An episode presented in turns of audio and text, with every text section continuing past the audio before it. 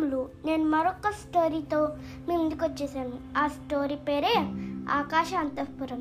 అక్బర్కి ఒకరోజు విచిత్రమైన కోరిక ఏర్పడింది. ఆ కోరిక ఏమిటంటే నాకు ఆకాశ అంతఃపురం చూడాలనిపిస్తోంది అని అన్నారు. అప్పుడు మంత్రులు అందరూ అయోమయంలో పడి పడ్డారు.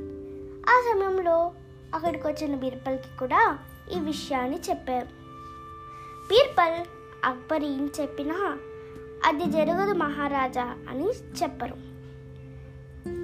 బీర్బలు ఇప్పుడు ఏం చెప్పారంటే మహారాజా ఆకాశ అంతఃపురం కట్టవచ్చు కానీ దానికోసం ఎక్కువ డబ్బు ఇంకా సమయం కూడా నాకు కా ఇవ్వండి.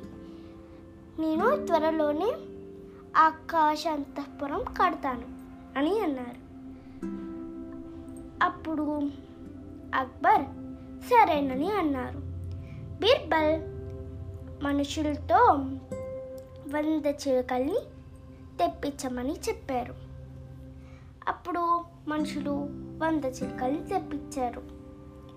బీర్బల్ ఆ వంద చీలికల్ని వాళ్ళ కూతురు కప్పచెప్పి అమ్మా నువ్వు ఈ చిలుకలకి నీళ్ళు తీసుకొనిరా ఇటుకలు తీసుకొనిరా మట్టి తీసుకొనిరా రాళ్ళు తీసుకొనిరా. ఓయ్ పని సరిగ్గా చెయ్యి. ఈ విధంగా మాటలు నేర్పించు అని అన్నారు. వాళ్ళ కూతురు సరే అని నెల లోపల నేర్పించింది. కొన్ని రోజులయ్యాయి.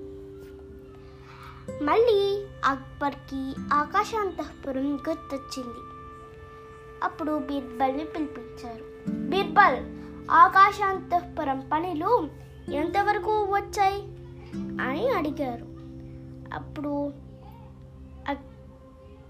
అప్పుడు బీర్బల్ మహారాజా త్వరగా పూర్తవుతున్నాయి మహారాజ్. చాలా త్వరగా పూర్తవుతున్నాయి మహారాజా అని అన్నారు. ఓహ్ అప్పుడు అక్బర్ అన్నారు. ఓహో అవునా? నాకు చూడాలని చాలా కోరికగా ఉంది అని అన్నారు. అప్పుడు బీర్బల్ మనం రేపే ఆకాశాంతపురానికి వెళ్దాం అని అన్నారు. మన్నాడు చిలుకలన్నిటినీ అంతఃపురం మండలంలో వేశారు. చిలుకలు ఎగురుతున్నాయి. అక్కడికి బీర్బల్ అక్బర్ని కూడా తీసుకొచ్చారు. చిలుకలు ఎగురుతూ ఎగురుతూ నీళ్ళు తీసుకొనిరా ఇటుకలు తీసుకొనిరా మట్టి తీసుకొనిరా రాళ్ళు తీసుకొనిరా ఓయ్ పని సరిగ్గా చెయ్యి అని ఎగురుతూ ఎగురుతూ మాట్లాడుతున్నాయి. అక్బర్కి చాలా సంతోషం అనిపించి నేను చెప్పిన పని ఇంత మంచిగా చేశారా అని అక్బర్ని మెచ్చుకున్నారు. అక్బర్ బీర్బల్ని ఒక ప్రశ్న అడిగారు. బీర్బల్ అంతఃపురం కనిపించడం లేదేమిటి? అని అడిగారు. అప్పుడు బీర్బల్ సమాధానం చెప్పారు. మహారాజా అంతఃపురం ఆకాశంలో ఉంటుంది.